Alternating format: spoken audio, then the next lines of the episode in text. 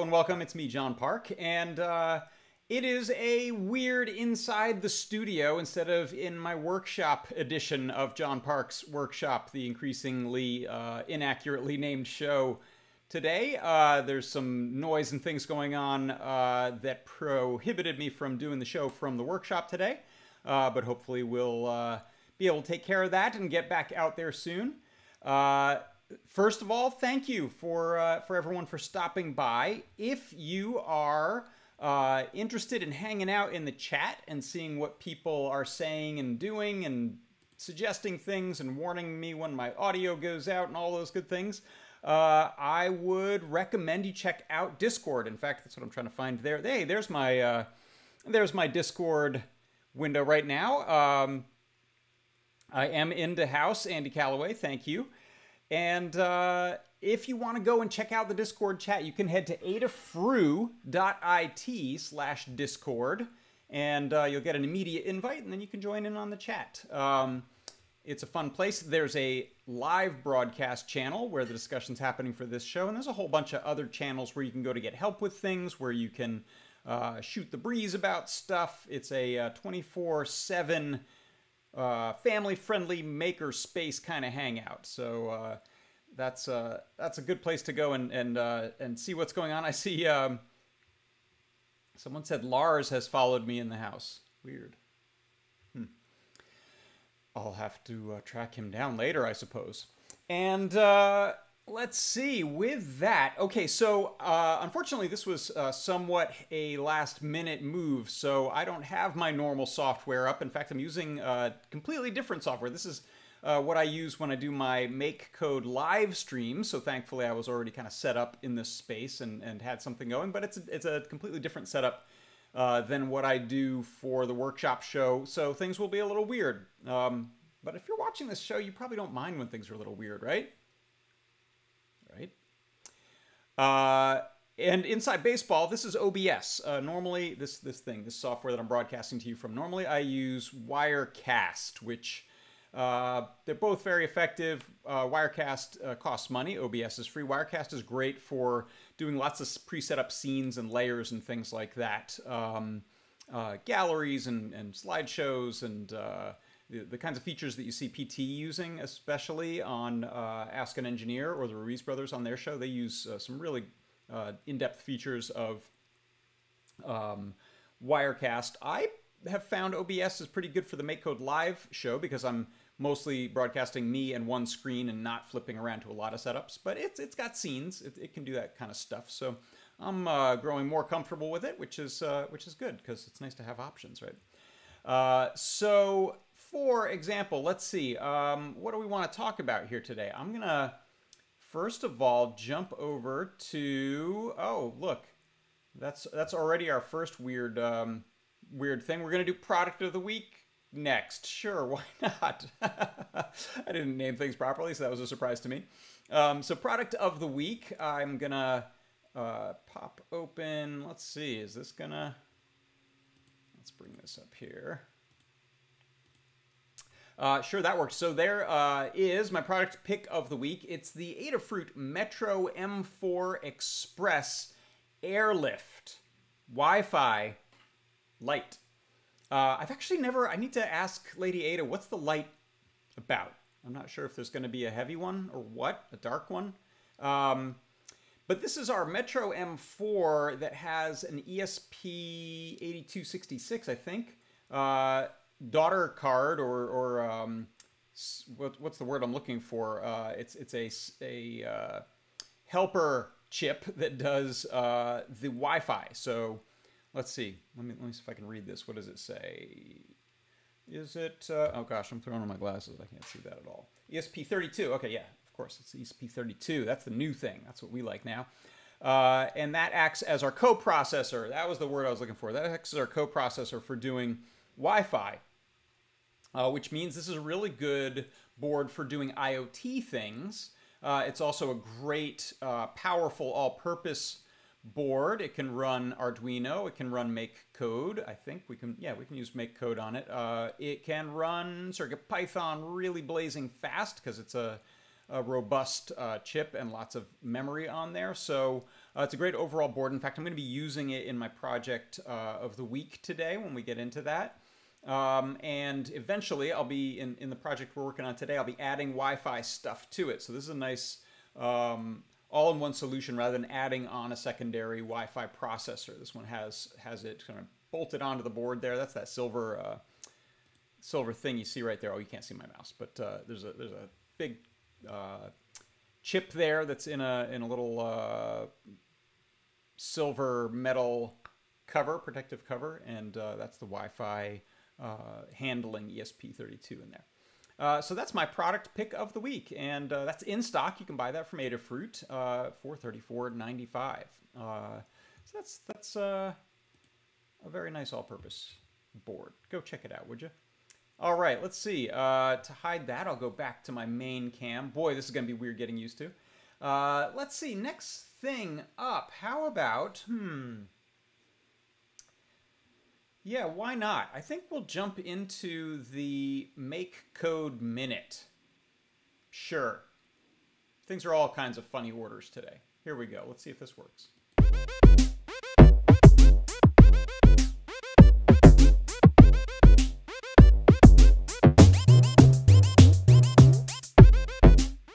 All right, so let me get this set up before I say the magical words, which starts my timer going for my roughly 2 minutes that I like to do these in.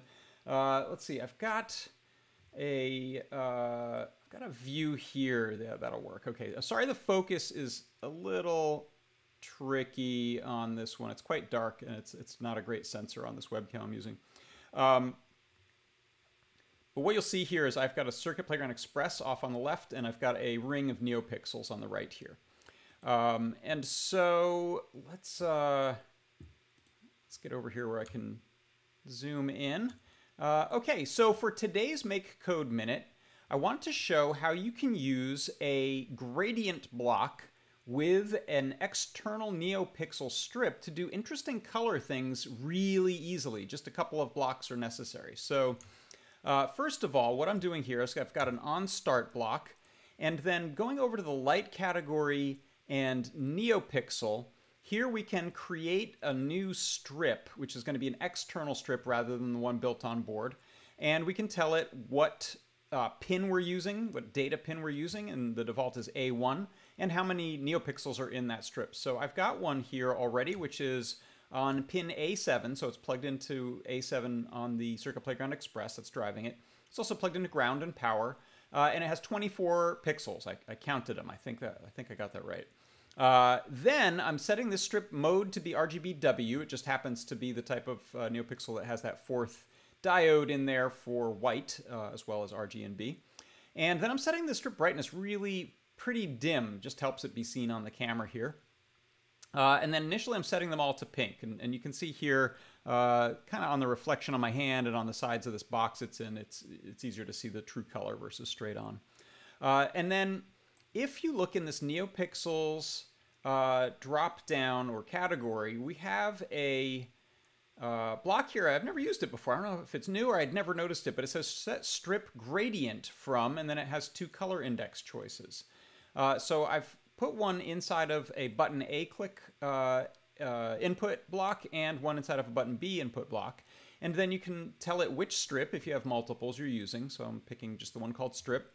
And then you can pick from the indexed color choices a gradient that you want to use. So let's use what's on there right now, actually. This is what's built on board. So I'm going to hit my A button. And you'll see it's now running a gradient. This one happens to be from purplish to yellow, or yellow to purplish. And then the B button goes from red to blue. And then you can go in there and customize those to your heart's content. But the nice thing is you get a really sort of sophisticated look. It's doing a bunch of the color math under the hood for you. But you get really nice results. You can gradate to fade out, for example. If we go, let's say, from red to black and put that on the board, we should be able to... Once that restarts. Oh, it didn't like that. I don't think that's black. I think that's the brown. All right, let's try that again. All right, there's the black. That's it. yeah, it was going through some kind of orangey, green, yellowy things to get there. And once that uploads to the board, oh yeah, it doesn't like that one. Okay, let me try. Yeah, I'll leave that where it is because I've probably gone over, and there'll be some creative editing to make that look like maybe everything worked. But that is a way that you can use the very simple gradient block to run from one color to another on your NeoPixels. And that is your MakeCode Minute.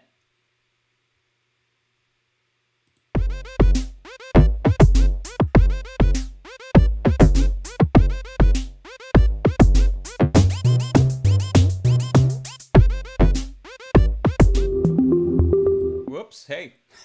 It's like the show just restarted. Okay, so let's see. The format here, like I said, is going to be a little strange. And what I'm going to do next, actually, is I want to get into the bulk of the project. We'll keep this show sort of short today. Normally, my show's a half hour. I've been going a little long lately when I had a lot of content and everything prepared. But today, we'll keep it to the sort of regulation half hour or closer to it. So what I'm going to do is adjust what I've got underneath my webcam here. And I'll show you my hardware setup for this on-air matrix display sign that I want to show you today, the project we're going to work on. So let's go to a downshooter view here. And I know this is a bit dark right now. That's going to help with the LEDs. But here I want to show you the physical setup. What I have is the Metro Airlift M4 that I talked about earlier with a shield on top of it. And this shield is the, you can see right there, Adafruit RGB matrix shield. So this does all of the complicated timing and wire connections out to these RGB matrices. And we have a couple variations on this type of board. We have one for feather. We have some breakout ones.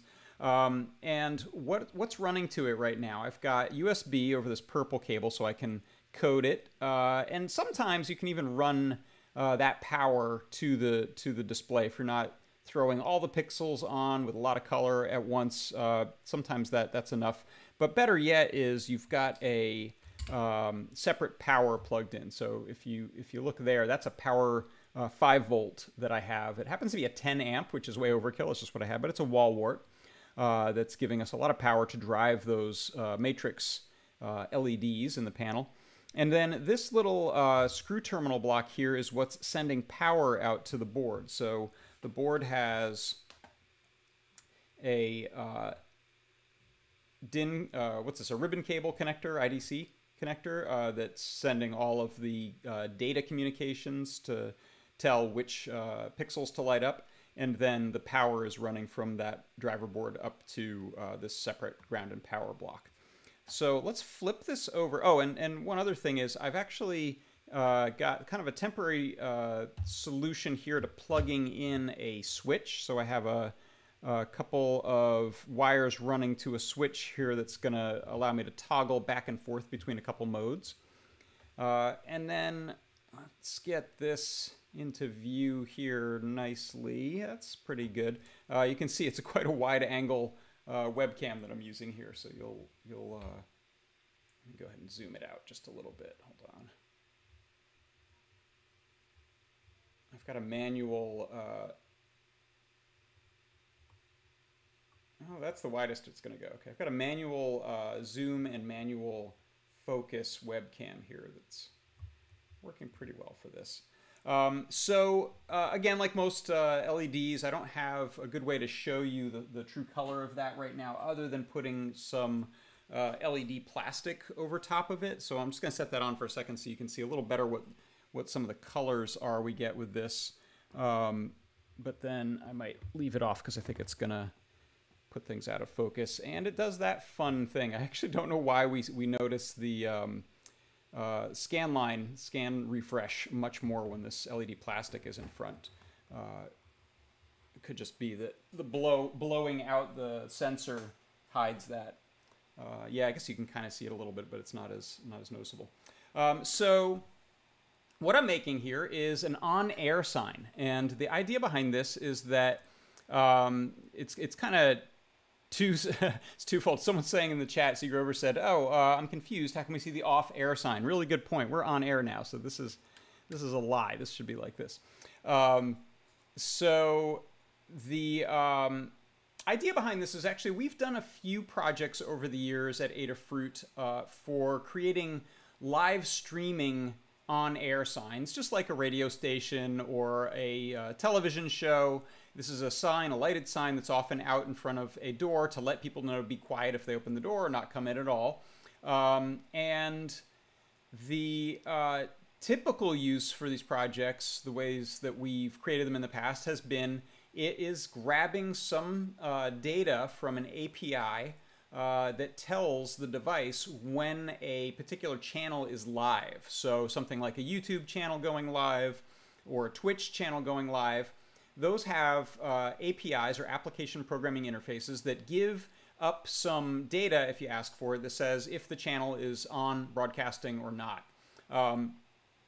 And I'd like to do that to this project because I think it's really cool and I do broadcast, so it'd be nice to put this outside of my door to the studio here and maybe another one outside of my workshop. Excuse me. And that way my family members will know that I'm broadcasting, or I can use it as an indicator where I can see if anyone from Adafruit is broadcasting because we're all using the same channels. So there's a couple of the uses there that we've had.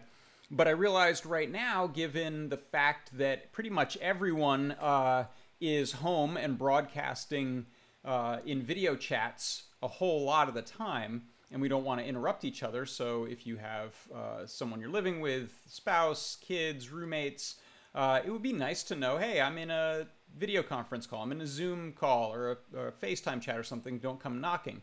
And in those cases, there may not be a really neat, elegant, programmatic way to grab information that is floating around on the internet saying that your kid is in a Zoom call. And that's why I wanted to build this simple one that just has an on-off switch. So you could just simply click that when it's on and click that when it's off. Or you could have it go completely blank when you're not on air and only show the red on-air sign when you're broadcasting. And it means don't disturb. It's a do not disturb sign. And so that's kind of the reasoning behind it, and that's what it looks like. And now what I wanted to do is look at the code and talk about a couple of things here that are a little different than some of the other RGB matrix sign projects I've done. So let's find, here we go. So here's a Moo session. Oh, look, you can see my LEDs in my glasses there. Look, you'll see the true color now. Got kind of a yellow and the red there.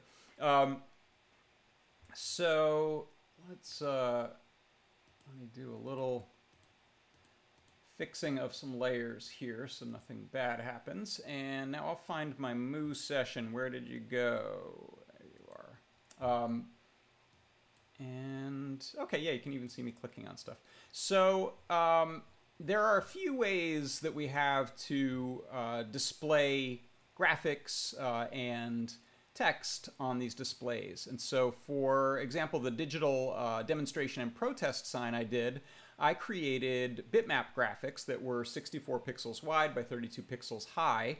And then those can be displayed, those bitmaps can be displayed. Oh wow, these glasses need a cleaning. And that makes it nice if you're trying to do some fairly complicated graphics and they're static in the sense that you're not gonna update them much. And you could definitely do that with this project. You could create prepared graphics for on air and off air, and then just do the slideshow. That would be totally valid. But in the interest of learning more about how we can work with these signs, I was thinking about using real text. So you'll see in some of our projects, we've used the terminal font, kind of the default font, very simple single stroke font. And that's great because then you can just type in text and it generates the pixel mapping on the fly. But then we also have this sort of in-between ground between the two, which is using a bitmap font. And so a bitmap font, in fact, I might show you a little demonstration inside of a font editing software so you can see what's happening here. But if you think about a font or a typeface on the computer, They tend to be a curve-based description of an outline of a set of letters or glyphs, and they require some significant or non-trivial, at least, amount of processing power to render those fonts, because they are descriptions, a mathematical description of a thing, which then needs to be turned into plotting of pixels on the screen.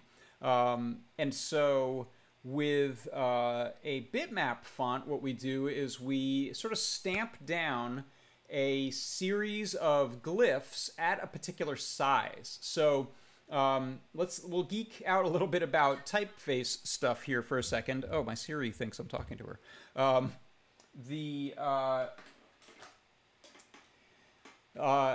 If you ever studied anything about typography, there are sort of these classes of things. And so at the top of it, we have something called a typeface.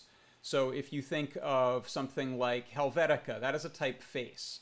A font is the typeface at a particular size and sometimes at a particular style. So 24-point bold Helvetica is what's considered a font, whereas Helvetica itself is considered a typeface. None of this matters that much, but pedantic people like to yell about it, and it is actually useful when you're doing what we're doing here. So if we have Helvetica as a typeface, if we have it at a particular size as a font, we can then generate bitmap versions of the glyphs or individual characters of that font, meaning that particular size, because we're stamping them down. So now we can say, okay, I have a bitmapped, I have a collection of bitmap descriptions, which are coordinate points, really, just saying where each pixel goes of that one letter.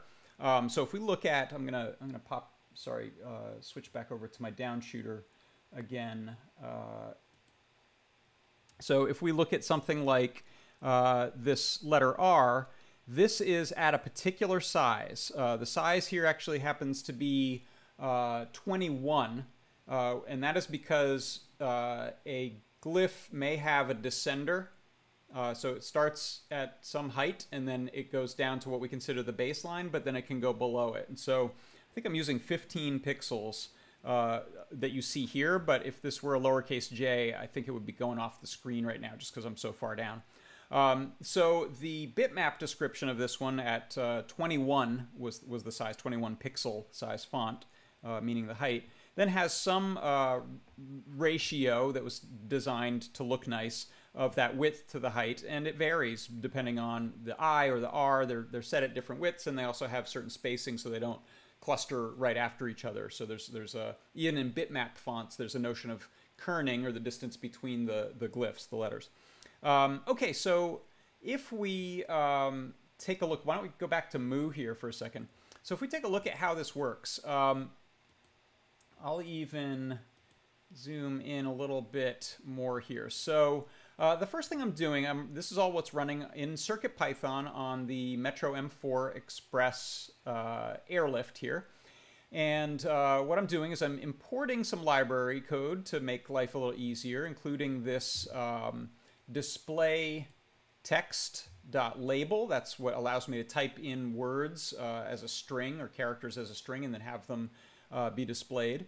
And they normally can be displayed just using the terminal font, the built-in simple one. But here you can see I've added a import of the library for the bitmap font.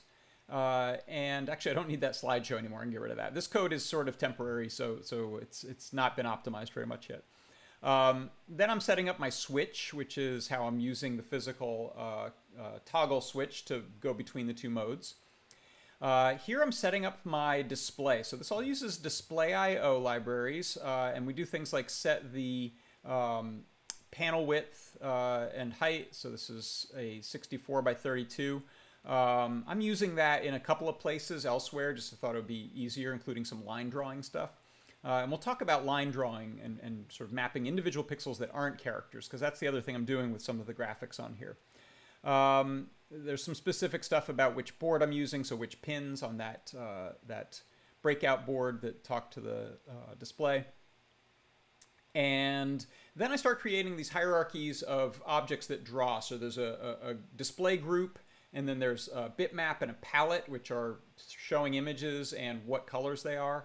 And those images are anything. Bitmap is a little misleading there. It doesn't mean a raster graphic saved on disk necessarily in this case. I've set up a few color choices here that I'm going to use as palette index list items. And then we create the tile grid, which is going to include the different image elements that we're putting on screen. And then I've created a little helper function for myself called draw lines. And so at the very simplest, there's a call here called bitmap, and then a X and Y coordinate point starting at 0, 0 in the upper left, and then 64, 32 in the bottom right, and which color from the palette we're using. So you can just type in bitmap 1, 1 and the sort of second pixel, I'll say it's 0, 0. The very first pixel will get lit up with one of those index colors. And all I've done is created a helper function here that allows me to draw a line if I give it a start point and an end point and a height. So I can draw a 4-pixel thick line horizontally, or we can do it vertically in a given color. And then I start using them. So draw a line from 0, so that's the left, to let's see, let me add a camera view here. This is dangerous, but I want to show the pixels while I'm talking about them. How about we add a, is that considered a display capture? Hold on one second. You know what, I'm just going to pop over to it. That'll be safer. So if you look at the line here, this is using that starting at 0, and it goes 10 pixels, and it's 2 pixels high. So that's the first case of this. And then the second one, which is over here on the right, is this draw line from pixel 54 to 10 units or 10 pixels wide, and then it starts at Y and is 2 pixels high. So that's how I'm drawing lines on the sides and bottom and the top. And then I did kind of a similar thing for these kind of wings graphics, as I'm calling them. So if you look at these, I wanted these sort of aerospace Art Deco style, streamlined modern style letters to go with this Art Deco font or typeface. So to create these, what did I do? Let's look. Oh, hey, whoa, not that, this. Oh yeah, so I created a thing called Draw Wings, and this is kind of brute force right now. There's obviously, this could be optimized, but it's just drawing in those lines to make the 3 little sections on left and right. And the only reason I wrapped that up in a function is that I wanted to call it in different colors. So when I switch the 2 modes, I'm just redrawing those pixels in yellow or red, or I think I called it gold and red. So I wanted a function that called those, so it would be easy, and it takes an argument of a palette color. Then I'm setting up my font. So here is where I create a variable called deco font, and it uses the bitmap font load font command, and then I tell it the name of the bitmap font file that's on the disk. So I exported that and put it on disk. And actually, this is a good time to... Let me see if I can jump over here real quick. This could go real weird. Let's see, but maybe not. So this is an X Windows based piece of software I'm going to show you. Let's see, where is my... Maybe that. Yeah. Okay. So. This is called FontForge. It's an open source piece of software. And you can see here, I've imported in a, I think not a true type font, but maybe an open type font. And then it's showing me all of the glyphs I've turned off anti-aliasing, so you'll see that they're kind of jaggy, but that's where the real sort of pixel positions are going to be. And then if I want to look at what the 21 pixel high, starting from here going up, bitmap version of that outline is going to look like, this is what it's going to do. So it's, you know, you have to, there are some sacrifices involved when you turn an outline font into a very small bitmap font. So that's where things are going to be. And you could actually go in here and tune this if you wanted. If you didn't like the way it looked and you wanted to nudge things a little rounder looking, let's say, for that R. And then I think we can zoom out. Not sure. Yeah. And then you can turn off things like the outline and the guide, and then you can see if you like how that change will be. Best way to see it, though, is right on the board. So after we tune them, or even if we're not going to tune them at all and we're just going to open this up, we then create bitmap strikes, and I'll create one that's of the right size. So I said 21 pixels. And that's for, you can pick like just a subset. If you're only going to do numbers, you could pick these. You don't necessarily need a lot of this crazy stuff down here if you're not going to use it, and it makes it smaller. And then we regenerate the bitmap glyphs for those selected ones, and that'll incorporate any changes you make editing. And then we'll ultimately go to generate fonts, and here's where we say what size. This is actually 42 right now. Oh, no, I have one on there that's 42. So yeah, this is 21. And when that gets saved, you can then put it on the disk of the CircuitPython drive, which is our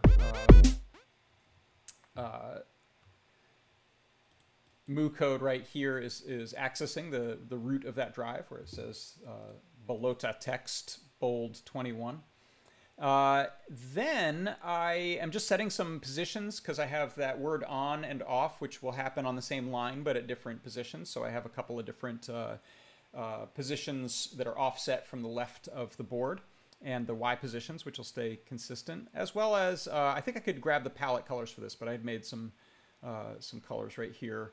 And then I'm telling it which lines to create as sort of children in the hierarchy of the groups that are displayed.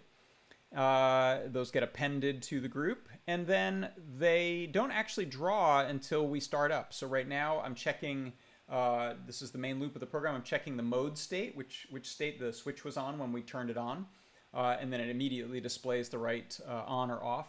And then after that, if I go changing, and again, this has problems that I need to fix. It works, but it's I think it's constantly looping. But this allows me to flip the switch, and then it will take the text and change it from on to off, and adjust the position and change the color. And then finally, it draws the wings in either color palette 1 or color palette item 3. And then we show the group and change the state of the button so that we can flip it on and off. So if we go back to the webcam down shooter, that's what allows that to happen. And I'm excited about doing things this way, because rather than a bitmap, like I said, we can adjust things to our heart's content, and things can be adjusted in code. So if we wanted to scroll something on or off, or have the typed values say something about your YouTube subscriber count when you're on air, that type of thing. Now we have a nice typeface set up that can be used, or a font, a bitmap font that we can use to update things a little more real-time versus bitmap graphics. And so let's see. I think that that covers everything. I'm going to take a look over in the... I'll leave this up because we are on air. I'll take a look over in the Discord chat and YouTube chat. Hello, hello. Lars is behind me on my right. Oh, ah. Oh, he's over there on the... He's playing video games, I think. I can go back to the main cam and you can enjoy. Hey, Lars. Let's see. Oh, someone asked... Macalica asked... The said the song wants to be heard. I know I kept clicking on it. What's the board? So this is, actually, I've left the label on this one because I was getting confused about which boards these are. I think this is the 5mm pitch version of the 64x32. Yeah, 5mm pitch, 64x32. In fact, I'll bring that up right here since people are curious. Let's see, what's his? Easiest way is 2277 is the product ID. 2277. And I'll switch over to that view. Where's that? So this is the 64x32 RGB LED matrix, 5mm pitch. So these come in, I think, 3 sizes that we sell. There's a 4, 5, and 6mm pitch version. I think that's right. And it just determines how big or small they are. Also how dense. I have this little guy here, I think, is the 4mm, and it's a nice dense board, but it's at the sacrifice of not being quite so big. So, and let's see, any other questions? No, and you know what? Since I've got this displayed here, I will show you the RGB matrix shield.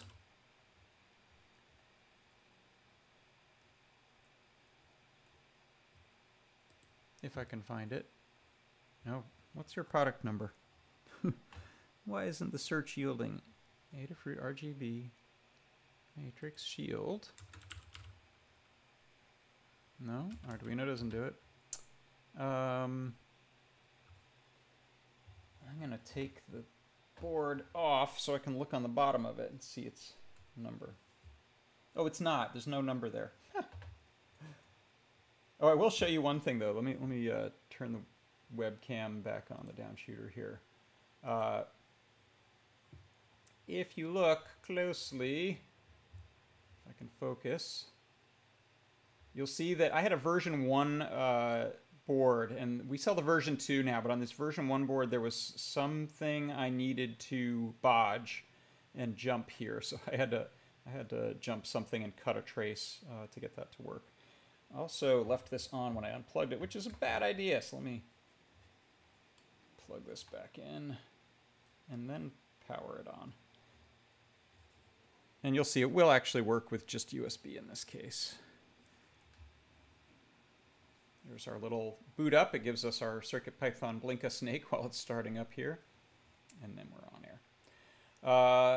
All right. Well, I think that does it for today. We've gone just a little longer than the actual regulation half hour, but hopefully no one will mind.